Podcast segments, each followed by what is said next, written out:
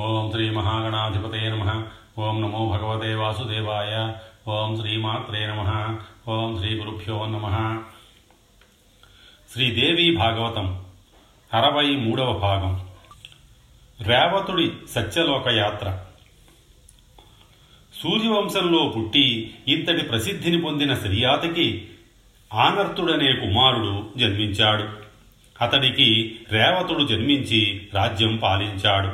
ఇతడు సముద్ర గర్భంలో కుశస్థలి అనే మహానగరం నిర్మింపజేసి అరిందముడై సకల భోగాలు అనుభవించాడు.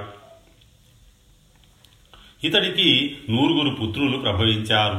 వారిలో కుకుద్మి జ్యేష్ఠుడు. కడసారిగా ఆడపిల్ల పుట్టింది. శుభలక్షణ సంపన్న సుందరాంగి, పేరు రేవతి. యుక్త వయస్కురాలయ్యింది. రేవతుడు రైవతాద్రికి వచ్చి అనురూప భర్త కోసం రాజపుత్రుల్లో అన్వేషణ సాగించాడు. ఎవరికి ఇవ్వడమా అనేది ఎంతకు తేలలేదు. సర్వజ్ఞుడైన సృష్టికర్తనే అడుగుదామనిపించి రేవతిని వెంటబెట్టుకుని బ్రహ్మలోకానికి వెళ్ళాడు. యజ్ఞాలు, ఛందస్సులు, పర్వతాలు, సముద్రాలు, నదులు దివ్య రూపధారులై ఋషులతో దేవతా జాతులతో కలిసి బ్రహ్మసభలో సమావిష్టులై కనిపించారు. అందరూ ముకుళిత హస్తాలతో ముక్తకంఠంతో బ్రహ్మను స్తుతిస్తున్నారు. వ్యాసమహర్షి, ఇక్కడ నాదొక సందేహం. రేవతుడు రేవతితో సహా బ్రహ్మలోకానికి వెళ్ళాడంటున్నావు. నేను లోగడ విన్నదాని ప్రకారం బ్రహ్మజ్ఞాని అయి శాంతచిత్తుడైన బ్రాహ్మణుడు మాత్రమే బ్రహ్మలోకానికి వెళ్ళగలడు. కూతురుని తీసుకుని ఒక క్షత్రియుడు ఎలా వెళ్ళగలిగాడు? మానవుడై పుట్టి మానవ దేహంతో స్వర్గలోకానికి గాని బ్రహ్మలోకానికి గాని ఎవరైనా వెళ్ళగలరా? అది దుష్ప్రాపం అంటారు. అలా వెళ్ళిన వారికి మళ్ళీ భూలోకంలోకి ప్రవేశం ఉంటుందా? ఉంటే యథాతథంగా వస్తారా? ఏమైనా మార్పులుంటాయా? ఈ సందేహాలు నువ్వే తీర్చాలి. జనమేజయ, అన్ని లోకాలు మేరుపర్వత శిఖరం మీద ఉంటాయి. ఇంద్రలోకం, అగ్నిలోకం, యమలోకం, కైలాసం, వైకుంఠం, అలాగే సత్యలోకం అన్నీ అక్కడే ఉన్నాయి. మీ వంశంలో అర్జునుడు ఇంద్రలోకానికి వెళ్ళి 5 ఏళ్లు ఉండి వచ్చాడు. మానుష శరీరంతోనే వెళ్ళాడు. వాసవుడి సన్నిధిలో నివసించాడు. అలాగే కుకుస్సుడు మొదలైన రాజులు కూడా వెళ్ళగలిగారు. ఆ తరువాత ఇంద్రుణ్ణి జయించి రాక్షసులు వెళ్ళి వచ్చారు. ఇంద్రసింహాసనం ఆక్రమించి స్వర్లోకంలో స్వేచ్ఛావిహారాలు చేసిన వాళ్ళున్నారు. మహాభిషుడనే రాజు బ్రహ్మలోకానికి వెడుతుండగా దారిలో గంగాదేవి ఎదురయ్యింది. గాలి తాకిడికి ఆమె పయ్యద జారింది. అర్ధనగ్నంగా నిలబడ్డ ఆ సుందరాంగిని చూసి మహాభిషుడు కామాత్తుడై చిరునవ్వులు చిందించాడు. ఆవిడ కూడా అలాగే నవ్వింది. అది గమనించిన బ్రహ్మ ఇద్దరిని శపించాడు. ఆ శాపంతో భూలోకంలో జన్మించారు. ఈ కథ నీకు చెప్పానుగా. వైకుంఠానికి కూడా ఇలా రాకపోకలున్నాయి. దైత్య దానవులు అక్కడికి వెళ్ళిన సంఘటనలు పురాతన కాలంలో ఉన్నాయి. అయితే క్రమక్రమంగా అది తగ్గింది. దైత్యులందరి దృష్టి ఎప్పుడూ స్వర్గలోకం మీదనే, ఇంద్రుడిపైనే. రాక్షస పీడితులైన దేవతలు మాత్రం మాటిమాటికి వైకుంఠానికి పరుగులు తీస్తారు. జగన్నాథుణ్ణి శరణు వేడతారు. అందుచేత నీకు ఏ సందేహము అవసరం లేదు. మహారాజులు అన్ని లోకాలకు వెళ్ళవచ్చు, రావచ్చు. తాపసులు ఇలా వెళ్ళి రావడానికి వారి వారి పుణ్య విశేషాలే కారణం. అలాగే యజ్ఞాలు చేసిన యజమానులకును. వ్యాసమహర్షి, యజ్ఞాలు చేసిన మహారాజులకు ఈ అవకాశం ఉందన్నమాట. బాగుంది. ఇంతకీ రేవతుడు వెళ్ళి ఏం చేశాడు? బ్రహ్మను ఏమని అడిగాడు? తరువాత కథ ఏమి జరిగింది? దయచేసి వివరించు. జనమేజయ, వీళ్ళు వెళ్ళేసరికి ఎవరో గంధర్వుడు ఏదో విన్నవిస్తున్నాడు బ్రహ్మదేవుడికి. అది ముగిశాక రేవతుడు చతుర్ముఖుడికి నమస్కరించి తన కూతురును చూపించాడు. ఈ అమ్మాయిని ఎవరికిచ్చి వివాహం చెయ్యాలో దయచేసి తెలియజెప్పమని అడిగాడు. చాలామంది రాకుమారులను పరిశీలించాను, కానీ ఏ ఒక్కడూ నా మనస్సుకు పూర్తిగా నచ్చలేదు. ఏ నిర్ణయము చెయ్యలేక నిన్ను అడిగి చేద్దామని ఇలా వచ్చాను. యోగ్యుడు, బలశాలి, సర్వలక్షణ సంయుధుడు, దానశీలి, ధర్మశీలి అయిన రాకుమారుణ్ణి వరుడుగా ఆజ్ఞాపించు. ఆ ప్రకారం అతనికి ఇచ్చి వివాహం జరిపిస్తాను అని అభ్యర్థించాడు. బ్రహ్మదేవుడు క్షణకాలం చిరునవ్వులు చిందించాడు. జరుగుతున్నది జరగబోయేది ఆలోచించాడు. రాజేంద్ర, నువ్వు చూసిన రాకుమారులందరూ కాలచోదితులై త్వరలోనే అస్తమించబోతున్నారు. దుష్టరాజ సైన్యాలను సంహరించి భూదేవికి భారాన్ని తగ్గించడం కోసం శ్రీ మహావిష్ణువు యదువంశంలో కృష్ణుడుగా అవతరించాడు. అవతార లక్ష్యాన్ని అప్పుడే ఆరంభించాడు. ఇప్పుడు ద్వారకలో ఉంటున్నాడు. అతడికి ఒక అన్నగారున్నాడు. అతడి పేరు బలరాముడు. శేషాంశ సంభూతుడు, మహావీరుడు, ముసలాయుధధారి, హలాయుధధారి. వెంటనే వెళ్ళి మీ అమ్మాయి రేవతిని అతనికిచ్చి వివాహం జరిపించు. శుభోదర్కంగా ఉంటుంది. అటుపైని నువ్వు బదరికాశ్రమానికి వెళ్ళి తపస్సు చేసుకో అని చతుర్వదనుడు సలహా చెప్పాడు. రేవతుడు వెంటనే బయలుదేరాడు. సరాసరి ద్వారకకు వచ్చాడు. బలరాముడికిచ్చి రేవతి కళ్యాణం జరిపించాడు. అటునుంచి అలాగే బదరికకు వెళ్ళిపోయి తీవ్రంగా తపస్సు చేసి శరీరం చాలించాడు. స్వర్గలోకం చేరుకున్నాడు. రేవతుడు కూతురితో పాటు వెళ్ళి బ్రహ్మలోకంలో కొన్ని నిమిషాలో ఉన్నాడు కదా, అది మానవలోక కాలం ప్రమాణం ప్రకారం 100 అష్టోత్తర 100 యుగాలు అవుతుంది కదా. మరి వీళ్ళు వృద్ధులు కాలేదా? వృద్ధురాలైన రేవతిని బలరాముడు వివాహం చేసుకున్నట్ట. రేవతుడు ఇంకెంతటి ముసలివాడైనట్టు? అసలు ఇంతకాలం పాటు వాళ్ళకి ఆయు ప్రమాణం ఎలా నిలిచింది? జనమేజయ, బ్రహ్మలోకంలో ముసలితనం, ఆకలి, దప్పిక, మరణం, భయం, అలసట ఇటువంటివి అసలు ఉండవు.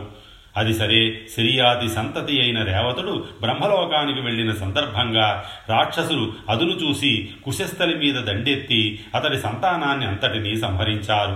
చావగా బతికిన వాళ్ళు భయపడి పలాయనం చిత్తగించారు. ఇక్ష్వాకు శశాదుల కథ. ఈ సూర్యవంశంలో మనువు తరువాత అతని పౌత్రుడు ఇక్ష్వాకుడు, అంటే క్షువంతుని కొడుకు, వంశకర్తగా విఖ్యాతి వహించాడు. ఆదిలో ఇతడికి సంతానం లేదు. నారదుడు చేసిన ఉపదేశంతో దేవీ దీక్షను స్వీకరించి తీవ్ర తపస్సు చేశాడు. 100 పుత్రుల్ని పొందాడు. వారిలో వికుక్షి జ్యేష్ఠుడు. అందరూ బలపరాక్రమ సంపన్నులే, గుణవంతులే. ఇక్ష్వాకు మహారాజు అయోధ్యను రాజధానిగా చేసుకుని పరిపాలన సాగించాడు. తన పుత్రుల్లో శకుని ప్రభృతులను 50 మందిని తన రాజ్యానికి ఉత్తరాపథ ప్రాంతానికి రక్షకులుగా నియమించాడు. మరో 48 మందిని దక్షిణాపథానికి రక్షకులుగా పంపించాడు. మిగిలిన 2 తనకు అంగరక్షకులుగా నియమించుకున్నాడు. ఒక రోజున ఇక్ష్వాకుడు తన పితృదేవతలకు శ్రాద్ధం పెడుతూ పెద్ద కొడుకు వికుక్షిని పిలిచి అడవికి వెళ్ళి మాంసం తెమ్మని ఆజ్ఞాపించాడు. అతడు ఆయుధం ధరించి అరణ్యంలోకి వెళ్ళి వరాహాలను, మృగాలను, కుందేళ్లను వేటాడి బాగా అలసిపోయాడు. ఆకలి భరించలేక శ్రాద్ధం మాట మరిచిపోయి ఒక కుందేలును భుజించాడు. మిగిలిన మాంసాన్ని తెచ్చి తండ్రికి అందించాడు. దానిని సంప్రోక్షించి పితృదేవతలకు నివేదించబోతూ గురువర్యుడు వశిష్ఠుడు ఇది భుక్తశేషమని గుర్తించాడు. కోపం వచ్చింది. ఇది శ్రాద్ధానికి అర్హం కాదని ప్రకటించాడు. భుక్తశేషం తున శ్రాద్ధే ప్రోక్షణీయమితి స్థితి అని ఖండితంగా విన్నవించాడు. ఇక్ష్వాకుడు వికుక్షిని పిలిచి ఏమి జరిగింది తెలుసుకున్నాడు. విధి లోపం చేశాడు గనక దేశం నుంచి బహిష్కరించాడు. అప్పటి నుంచి వికుక్షికి శశాదుడు అనే పేరు స్థిరపడింది. శశాదుడు అడవులకు వెళ్ళిపోయాడు. ఆటవికులతో సమంగా జీవించసాగాడు. కొంతకాలానికి ఇక్ష్వాకుడు దివంగతుడయ్యాడు. అప్పుడు శశాదుడు అయోధ్యకు వచ్చి రాజ్యపాలన సాగించాడు.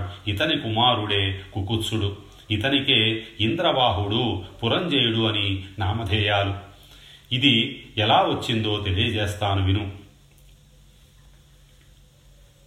కుకుత్స్థ వృత్తాంతం.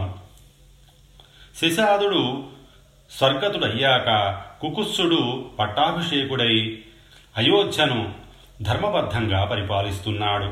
ఆ సమయంలో దేవతలు దైత్యుల చేతిలో చిత్తుగా ఓడిపోయి విష్ణుమూర్తిని శరణు వేడుకున్నారు. ఆయన దేవతలకు ఒక సలహా చెప్పాడు. శశాద కుమారుడు కుకుత్సుడున్నాడు. అతడిని అడగండి. ధనుర్ధారి అయి వచ్చి మీకు సహకరిస్తాడు. పరాశక్తి అనుగ్రహం వల్ల అతడికి అతులితమైన సామర్థ్యం ఉంది అని చెప్పాడు. ఈ మాట పుచ్చుకొని ఇంద్రాది దేవతలంతా అయోధ్యకు వచ్చి కుక్కుచుణ్ణి దర్శించారు. ఆ మహారాజు వారికి యథోచితంగా గౌరవాలు జరిపి సంబరపడిపోతూ, ఇంద్రాది దేవతలారా, మీ రాకతో నేను ధన్యుణ్ణయ్యాను, పావనమయ్యాను, నా జన్మ సఫలమయ్యింది. ఇంటికే వచ్చి దేవతలు దర్శనం ఇవ్వడం అంటే చాలా అపూర్వమైన సంఘటన. అదృష్టమంటే నాదే. నేను ఏమి చెయ్యాలో ఆజ్ఞాపించండి. మానవ మాతృలకు దుస్సాధ్యమైన సాధిస్తాను అన్నాడు ఆనందావేశంతో. దేవతలు మెల్లిగా వచ్చిన పని బయటపెట్టారు. రాజేంద్ర, దేవేంద్రుడికి మిత్రుడివై మాకందరికీ ఒక సహాయం చెయ్యాలి. సంగ్రామంలో రాక్షసులు మమ్మల్ని ఓడించారు. నువ్వు మా పక్షాన నిలిచి పోరాడి దైత్యులను జయించాలి. పరాశక్తి అనుగ్రహం పూర్తిగా నీ పట్ల ఉంది. నీకు అసాధ్యమంటూ ఏదీ లేదు. విష్ణుమూర్తి సలహా మీద నీ దగ్గరికి వచ్చాము. ధర్మజ్ఞుడివి, సమర్థుడివి, ఈ సహాయం చేసిపెట్టు. దేవతలారా, మీ పక్షాన నిలుస్తాను, దైత్యులతో పోరాడుతాను, జయం సాధిస్తాను. కాకపోతే సంగ్రామ రంగంలో ఇంద్రుడు నాకు వాహనమై సహకరించాలి. కుకుత్సుడు పెట్టిన ఈ నియమాన్ని గురించి దేవతలు పరస్పరం చర్చించుకున్నారు. అవసరం మనది కనుక సిగ్గుపడకూడదు. కుకుత్సుడికి వాహనం అవ్వమని అందరూ కలిసి ఇంద్రుణ్ణి ఒత్తిడి చేశారు. చివరికి శ్రీహరి వచ్చి అదే సలహా చెప్పాడు. వాసవుడు అంగీకరించాడు. సిగ్గు విడిచిపెట్టి వృషభ రూపం ధరించాడు. కుకుత్సుడు ఆ వృషభ వాహనం అధిరోహించి మరొక రుద్రుడో అన్నట్టు రాక్షసులతో సంగ్రామానికి దిగాడు. ఈ రకంగా కూడా కుకుత్సుడు అనే పేరు చరితార్థమైంది. కుకుది స్థిత అంటే ఎద్దు మూపున కూర్చున్నవాడు అని అర్థం. మొత్తానికి ఆ యుద్ధంలో కుకుత్సుడు దైత్యులను, వారి పట్టణాన్ని జయించి ఇంద్రుడికి విజయలక్ష్మిని అందించాడు. ఇంద్రుడు తనకి వాహనమయ్యాడు గనక ఇంద్రవాహుడని, దైత్యపురాన్ని జయించాడు గనక పురంజయుడని కుకుత్సుడికి నామభేదాలు అప్పటి నుంచి ఏర్పడ్డాయి. ఈ మహారాజుకు పృథు చక్రవర్తి జన్మించాడు. అతడు సాక్షాత్తు విష్ణుమూర్తి అంశ, పరాశక్తికి పరమ భక్తుడు. ఇతడి కుమారుడు విశ్వరంధి. ఈ విశ్వరంధి సుతుడు చంద్రుడు. ఇతడు వంశకరుడే. చంద్రమహారాజు గారి కొడుకు పేరు యువనాశ్వుడు. మహా తేజస్వి, మహాబలశాలి. ఇతని సుతుడు శావంతుడు. శావంతి అని అమరావతితో సాటి వచ్చే మహానగరాన్ని నిర్మింపజేశాడు. ఈయనకు తనయుడు బృహదస్సుడు. ఇతని ఆత్మజుడు కువలయాశ్వుడు. దుంధుడు అనే మహాదైత్యుణ్ణి సంహరించిన వీరాగ్రణి ఇతడు. అప్పటి నుంచి దుంధుమారుడనే పౌరుష నామంతో విఖ్యాతి గడించాడు. ఇతని ఔరసుడు దుడాసుడు. సామ్రాజ్యాన్ని దిగంతాలకు విస్తరింపజేసిన మహావీరుడు. హర్యశ్వుడు ఇతని పట్టి. నికుంభుడు హర్యశ్వ సంజాతుడు. నికుంభుడికి బర్హణాసుడు, అతనికి కుశాసుడు సంతానం. ప్రసేనజిత్తు కుశాసుడికి ఆత్మజుడు. ప్రసేనజిత్తుకి యవ్వనాసుడు జన్మించాడు. ఇతడి సంతానమే మాంధాత. ఇతడు అష్టోత్తర సహస్రంగా మహాప్రాసాదాలు నిర్మింపజేసి పరాశక్తి అనుగ్రహానికి విశేషంగా పాత్రుడయ్యాడు. ఇతడు మాతృగర్భం నుంచి ఆవిర్భవించలేదు. తండ్రి గర్భం నుంచి జన్మించాడు. పొట్ట చీల్చుకుని పుట్టాడు. ఇది చాలా ఆశ్చర్యకరంగా, అసంభవంగా, ప్రకృతి విరుద్ధంగా కనిపిస్తుంది. కానీ నిజం. అది వివరిస్తాను, ఆలకించు. తండ్రికి పుట్టిన తనయుడు మాంధాత. యవ్వనాసుడికి చాలా కాలం వరకు సంతానం కలగలేదు. 100 మందిని వివాహమాడాడు. అయినా ఒక్క కడుపు పండలేదు. రోజు అతడిని ఇదే దిగులు కొంగదీసింది. అరణ్యాలకు వెళ్ళి ఋషులను ఆశ్రయించాడు. నిట్టూర్పులు విడుస్తూ విలపించాడు. ఋషులు ఓదార్చి శోక కారణం అడిగి తెలుసుకున్నారు. మాకు చేతనైతే ఉపకారం చేస్తాం, చెప్పు అన్నారు. మహర్షులారా, నాకు రాజ్యం ఉంది, సంపద ఉంది, గుర్రాలు ఉన్నాయి, 100 భార్యలున్నారు, నాకంటే బలశాలి లేడు, శత్రువులు లేరు, మంత్రి సామంతులంతా విధేయులే, అన్నీ బాగానే ఉన్నాయి. కానీ ఒకే ఒక్క లోటు, మాకు సంతానం లేదు, ఒక్క బిడ్డడైనా లేడు. అపుత్రుడికి ఉత్తమగతులు లేవంటారు, స్వర్గం అసలే లేదంటారు. అందుకని దుఃఖిస్తున్నాను, సంతానం కావాలి. అపుత్రస్య గతిర్నాస్తి స్వర్గో నైవచ నైవచ తస్మాత్ శోచామి విపేంద్రాః సంతానార్థం భృశం తతః వీరందరూ వేదశాస్త్ర తత్వజ్ఞులు, మహాతపస్సులు. సంతానార్థినైన నాకు ఏదైనా ఇష్టిని చెప్పండి, నాతో చేయించండి. మీరు దయాస్వభావులు కనుక అభ్యర్థిస్తున్నాను అని వేడుకున్నాడు యవ్వనాసుడు. దీనికి ఇంత దుఃఖపడవలసింది ఏముంది, అలాగే చేయిస్తామంటూ ఇంద్రదేవతాకమైన ఇష్టిని చేయించారు. జలపూర్ణ కలశాన్ని వేదోక్తులతో అభిమంత్రించారు. మరుసటి ఉదయం ఆ ఉదకాన్ని రాజపత్నులకు ఇవ్వాలని సంకల్పించారు. కానీ ఆ రోజు అర్ధరాత్రి యవ్వనాసుడు దప్పిక తట్టుకోలేక యాగశాలలో ప్రవేశించి నిద్రపోతున్న విప్రులను లేపడమెందుకులే అని ఆ కలశంలో నిండా ఉన్న ఉదకాన్ని తెలియక తాను పుచ్చేసుకున్నాడు. వెళ్ళి తన గుడారంలో పడుకున్నాడు. తెల్లవారుతూనే ఖాళీగా ఉన్న కలశాన్ని చూసి విప్రులు ఆశ్చర్యపోయి ఇందులో జలం ఎవరు త్రాగేరని రాజును ప్రశ్నించాడు. నేనే త్రాగేనని యవ్వనాసుడు చెబితే దైవయోగం ఇలా ఉంది కాబోలని విప్రులు సరిపుచ్చుకొని ఇష్టిని సమాప్తం చేశారు. ఎవరి ఆశ్రమాలకు వారు వెళ్ళిపోయారు. మంత్రోదకం కారణంగా రాజుగారు గర్భం ధరించాడు. నెలలు నిండాయి. పొట్ట కుడివైపు చీల్చుకొని మగబిడ్డ జన్మించాడు. అయితే అదృష్టం బాగుండి రాజుగారు మరణించలేదు. పుట్టిన బిడ్డడు రోదిస్తున్నాడు. తల్లి ఉంటే చన్ను కుడిపేది. ఇప్పుడు ఏమిటి చేయడమా అని మంత్రులు మల్లగుల్లాలు పడుతున్నారు. అప్పుడు ఇంద్రుడు తన చూపుడు వేలిని అందించి మాం ధాత అంటే నన్ను, నా చేతి వేలిని చీకు అన్నాడు.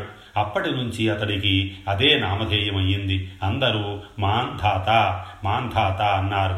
మహాబలిష్ఠుడై చాలా కాలం భూగోళాన్ని పరిపాలించాడు. ఆ మాంధాత సర్వభూగోళాన్ని జయించి చక్రవర్తి అయ్యాడు. దస్యులు ఇతడికి భయపడి గాఢారణ్యాలలోకి పారిపోయి కొండ గుహలలో దాక్కున్నారు. ఈ లోకోపకారానికి సంతోషించి దేవేంద్రుడు త్రసదస్యుడు అనే బిరుదునిచ్చి గౌరవించాడు. శశబిందు మహారాజు గారి గారాల కూతురు బిందుమతి ఇతనికి పట్టమహిషి. ఈ దంపతులకు ఇద్దరు తనయులు కలిగారు, పురుకుస్సుడు, ముచుకుందుడు. వీరిలో పురుకుస్సుడికి అరణ్యకుడు జన్మించాడు. పరమధార్మికుడు. ఇతడి కుమారుడు పితృభక్తి పరాయణుడైన బృహదస్సుడు. ఇతనికి హర్యస్వుడు తనయుడు. హర్యస్వుడి కొడుకు త్రిధనువుడు. త్రిధనువుడి సంతానం అరణుడు. ఈ అరణ్యుడి సుపుత్రుడు సత్యవ్రతుడు. మహాపాపాత్ముడు, కామలోలుడు. ఒక విప్రకన్యను పెళ్లిపేటల మీద నుంచి అపహరించాడు. బ్రాహ్మణులంతా కలిసి హాహాకారాలు చేస్తూ అరుణుడికి మొరపెట్టుకున్నారు. తనయుడు చేసిన దుర్మార్గానికి అరుణుడు మండిపడ్డాడు. దేశబహిష్కారం విధించాడు. శపచులతో కలిసి అడవుల్లో నికృష్టంగా జీవించమని గెంటేశాడు. వాడు అడవుల్లోకి పోయి కవచము, ధనుర్బాణాలు ధరించి శపచులతో జీవించసాగాడు. వెడుతూ కులగురువులు కదా వశిష్ఠుల వారు, తండ్రికి చెప్పి కోపం చల్లారుస్తారేమోనని ఆశపడి అభ్యర్థించాడు. వశిష్ఠుడు నిష్కర్షగా తిరస్కరించడమే కాదు అరుణుడి చర్యను సమర్థించాడు. ఈ కఠిన శిక్షకు తండ్రిని ప్రేరేపించింది ఈయనగారేనని గ్రహించి సత్యవ్రతుడు వశిష్ఠులపై అలిగి గత్యంతరం లేక శిక్షను శిరసావహించి అరణ్యాలకు వెళ్ళాడు. ఆ తరువాత అరుణుడు వంశోద్ధారకుడు లేకపోయాడని విచారించి రాజ్యం వదిలిపెట్టేసి తపస్సులకు వెళ్ళిపోయాడు. ఆ కాలాన 12 సంవత్సరాల పాటు ఆ దేశంలో వానలు కురవలేదు. సత్యవ్రతుడు చేసిన అధర్మానికి ఇంద్రుడు విధించిన శిక్ష ఇది. అదే సమయంలో విశ్వామిత్రుడు తన భార్యాపుత్రులను ఆశ్రమంలో విడిచిపెట్టి కౌశికీ తీరానికి తపస్సు కోసం వెళ్ళాడు. 12 ఏళ్ల కరువు రావడంతో కౌశికుడి భార్య బిడ్డలను పోషించలేక చాలా అగచాట్లు పడింది. పిల్లలు ఆకలోని ఏడుస్తుంటే ఓదార్చలేక సతమతమయ్యింది. తల్లి పేగు తల్లడిల్లింది. పెద్ద పిల్లలు నీవారధాన్యం ముష్టెత్తుతుంటే విలవిలలాడింది. రాజధానిలో రాజు లేడు. మగడేమో తపస్సుకు వెళ్ళాడు. తనక పోషించే శక్తి లేదు. ఎవరిని యాచించాలి, ఏమి చెయ్యాలి? పిల్లలు చూస్తే మాడిపోతున్నారు. ఛీ, ఎందుకు వచ్చిన జీవితం ఇది? కౌశికుడు ఇంటిలో ఉంటే ఈ పరిస్థితి వచ్చేది కాదు కదా. ఎక్కడో ముక్కు మూసుకొని హాయిగా నిశ్చలంగా తపస్సు చేసుకుంటున్న విశ్వామిత్రుడికి నా నిర్ధనత, నా అశక్తత ఎలా తెలుస్తాయి? సమర్థుడే, కానీ పరిస్థితి ఇది అని తెలిసేదెలా? ఇలా ఆలోచిస్తూ కూర్చుంటే ప్రయోజనం లేదు, ఏదో ఒకటి చెయ్యాలి. పిల్లల్నందరినీ ఆకలితో మార్చి చంపుకునే కంటే ఒకటిని అమ్మేసి మిగతా వారినైనా బతికించుకోవడం తెలివైన పని. నాకింక మిగిలింది ఇదొక్కటే దారి, ప్రాణాలు నిలుపుకోవడానికి, కాలం గడవడానికి మరో మార్గం లేదు. ఇలా ఆలోచించి విశ్వామిత్రుడి భార్య గుండెను రాయి చేసుకుని దర్భలు తాడుగా పేని నడిమి కొడుకు మెడకు పలుపుతాడులా కట్టి వాడిని తీసుకుని తన ఆశ్రమ పర్ణశాల నుంచి బయటకు వచ్చింది. అడవిదారి వెంట రాజధానికి నడక సాగించింది. స్వపచులతో కలిసి అడవుల్లో జీవిస్తున్న సత్యవ్రతుడు అరుణుడి కొడుకు ఎదురయ్యాడు. ఏమిటమ్మా ఇది, ఎందుకు ఏడుస్తున్నావు? ఈ పిల్లవాడినేమిటి పశువులా తాడు కట్టి లాక్కు పెడుతున్నావు? ఎవరి బిడ్డడు? ఎక్కి ఎక్కి ఏడుస్తున్నాడు, నిజం చెప్పు. నేను చెయ్యగలిగిన సహాయం ఏమన్నా ఉంటే చేస్తాను. అయ్యా, నువ్వు ఎవరో నాకు తెలియదు, అయినా అడుగుతున్నావు కాబట్టి చెబుతున్నాను. నేను విశ్వామిత్రుల వారి భార్యను, వీడు మా అబ్బాయే. విషమ పరిస్థితిని తట్టుకోలేక వీడిని అమ్మేయడానికి తీసుకుపోతున్నాను. మాకు చాలా రోజులుగా అన్నం లేదు. నా భర్త తపస్సుకు వెళ్ళాడు. వీడిని అమ్మేసి వచ్చిన ధనంతో తక్కిన సంతానాన్ని బతికించుకుందామని ఆశ. ఓ పతివ్రత, ఈ పుత్రుడిని కూడా రక్షించుకో, వెనక్కి వెళ్ళు. నీ భర్త తపస్సు నుంచి తిరిగి వచ్చే వరకు మీకందరికీ ఆహారం నేను అందిస్తాను. మీ ఆశ్రమం ఎదుట ఉన్న చెట్టుకి రోజు ఆహారం కట్టి వెడుతుంటాను. ఇది నా ప్రతిజ్ఞ. నా మాట నమ్ము. నేను అరుణపుత్రుణ్ణి, రాకుమారుణ్ణి. నా పేరు సత్యవ్రతుడు. సరేనని ఆ తల్లి కొడుకు మెడలో బంధనం విప్పేసి ఆశ్రమానికి తిరిగి వెళ్ళింది. గడబంధనం కారణంగా ఆనాటి నుంచి ఆ మునికుమారుడు గాలవుడు అయ్యాడు. ఆశ్రమం చేరుకొని మిగతా పుత్రులను చేరపిలుచుకొని గాఢంగా కౌగిలించుకుంది.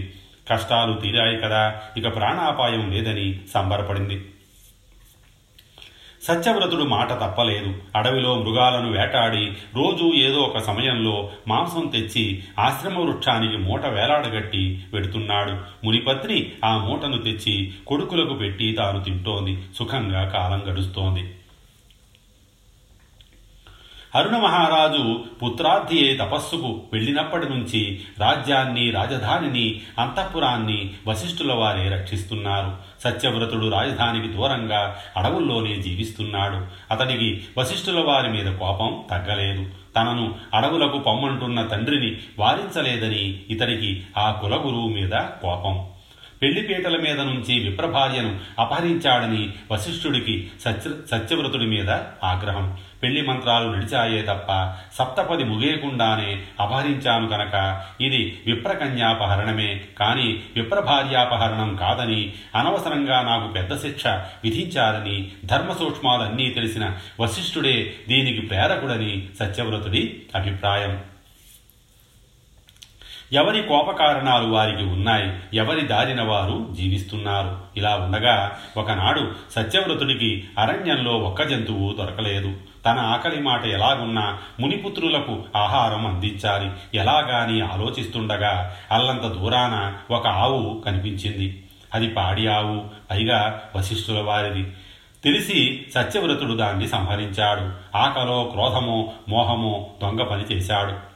మాంసం తెచ్చి ఆశ్రమ వృక్షానికి వేలాడగట్టాడు. విశ్వామిత్రుడి భార్య ఎప్పటిలాగానే ఆ మాంసాన్ని తెచ్చి పిల్లలకు పెట్టింది. మిగిలినది తాను తింది. తింటూ గుర్తుపట్టింది, ఇది మృగమాంసం కాదు, గోమాంసమని.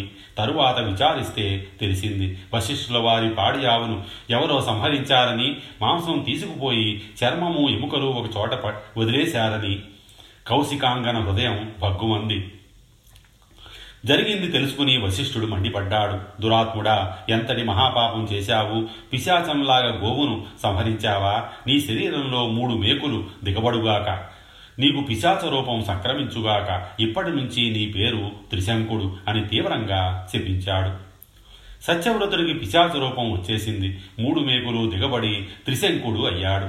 సిగ్గుతో ఎటు వెళ్ళలేక అదే ఆశ్రమంలో ఉండిపోయి తపస్సుకి ఉపక్రమించాడు.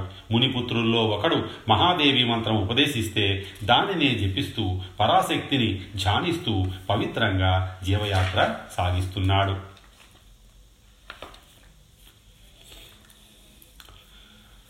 చాలా కాలం గడిచింది. సత్యవ్రతులు చేస్తున్న దేవీ నవాక్షర మహామంత్ర జపం ఒక స్థాయికి వచ్చింది. జపంలో దశాంశంతో హోమం జరిపించాలి, ఇది నియమం. నాతో హోమం చేయించండి అని ఆశ్రమవాసులైన మహర్షులను అభ్యర్థించాడు. అందరూ తిరస్కరించారు. సత్యవ్రత, నువ్వు పితృప్రత్యక్తుడవు, శపచుడవు, గోహత్య మహాపాతకివి, గురుశాపదగ్ధుడివి, పిశాచ రూపివి. హోమం చేసే అధికారం నీకు లేదు. అనర్హుడవు. వేదం అంగీకరించదు. మేము చేయించం, వెళ్ళిపో అన్నారు. సత్యవ్రతుడికి తన మీద తనకే అసహ్యం వేసింది. కన్నతండ్రి శపించాడు, రాజ్యం నుంచి వెళ్ళగొట్టాడు, గురువు శపించాడు, పిశాచత్వం సంక్రమించింది. ఛీ, ఎందుకొచ్చిన బ్రతుకు, మరణించడమే వీలనుకున్నాడు. త్వర త్వరగా ఎండుకట్టెలు ఏరి తెచ్చి చితిని పేర్చుకున్నాడు. స్నానం చేసి వచ్చి చండికాదేవిని మనసారా ఒక్కసారి స్మరించి అగ్నిలో ప్రవేశించబోయాడు. జగన్మాత కరుణామయి ప్రత్యక్షమయ్యింది. ఆగు ఆగు అంది. హే సత్పురుష, ఏమిటి నువ్వు చేస్తున్న పని? ఆత్మహత్య మహాపాపమని ఎరగవా? నీ నిషాదత్వం, పిశాచరూపం ఈ క్షణంలోనే తొలగిపోతాయి. తపోవృద్ధుడైన నీ తండ్రి వచ్చి స్వయంగా నీకు పట్టాభిషేకం జరిపిస్తాడు. రేపే నిన్ను రాజధానికి తీసుకువెళ్ళడానికి మంత్రులు, సామంతులు వస్తారు. ధర్మబద్ధంగా రాజ్యం పరిపాలించు. నీ తండ్రి తపస్సులు ఫలిస్తాయి. కామాన్ని జయించి బ్రహ్మలోకం పొందుతాడు. వరాలు ఇచ్చి జగదీశ్వరి అదృశ్యమయ్యింది. మరణ ప్రయత్నం విరమించి త్రిశంకుడు ఆశ్రమానికి వచ్చాడు. నారదుడు అయోధ్యకు వెళ్ళి ఈ జరిగిన వృత్తాంతాన్ని మంత్రి సామంతులకు తెలియపరిచాడు. అరుణ మహారాజు తపస్సు చేసుకుంటున్న చోటికి వెళ్ళి అంతా వివరించాడు. తన కుమారుడు అగ్నిప్రవేశానికి సిద్ధమయ్యాడన్న మాట వినడంతోనే అరుణుడు విలవిలలాడాడు.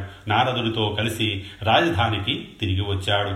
మంత్రులను సమావేశపరిచి సత్యవ్రతుడికి తాను దేశ బహిష్కరణ విధించడం మొదలుకొని అతడి అగ్నిప్రవేశము, అమ్మవారి ఆశీర్వాదం వరకు అన్నీ వివరించి, మీరంతా త్వరగా వెళ్ళి సత్యవ్రతుడిని సగౌరవంగా నా మాటగా ఆహ్వానించి తీసుకురండి. పట్టాభిషేకం జరిపించి నేను మళ్ళీ తపస్సుకు వెళ్ళిపోతాను అన్నాడు.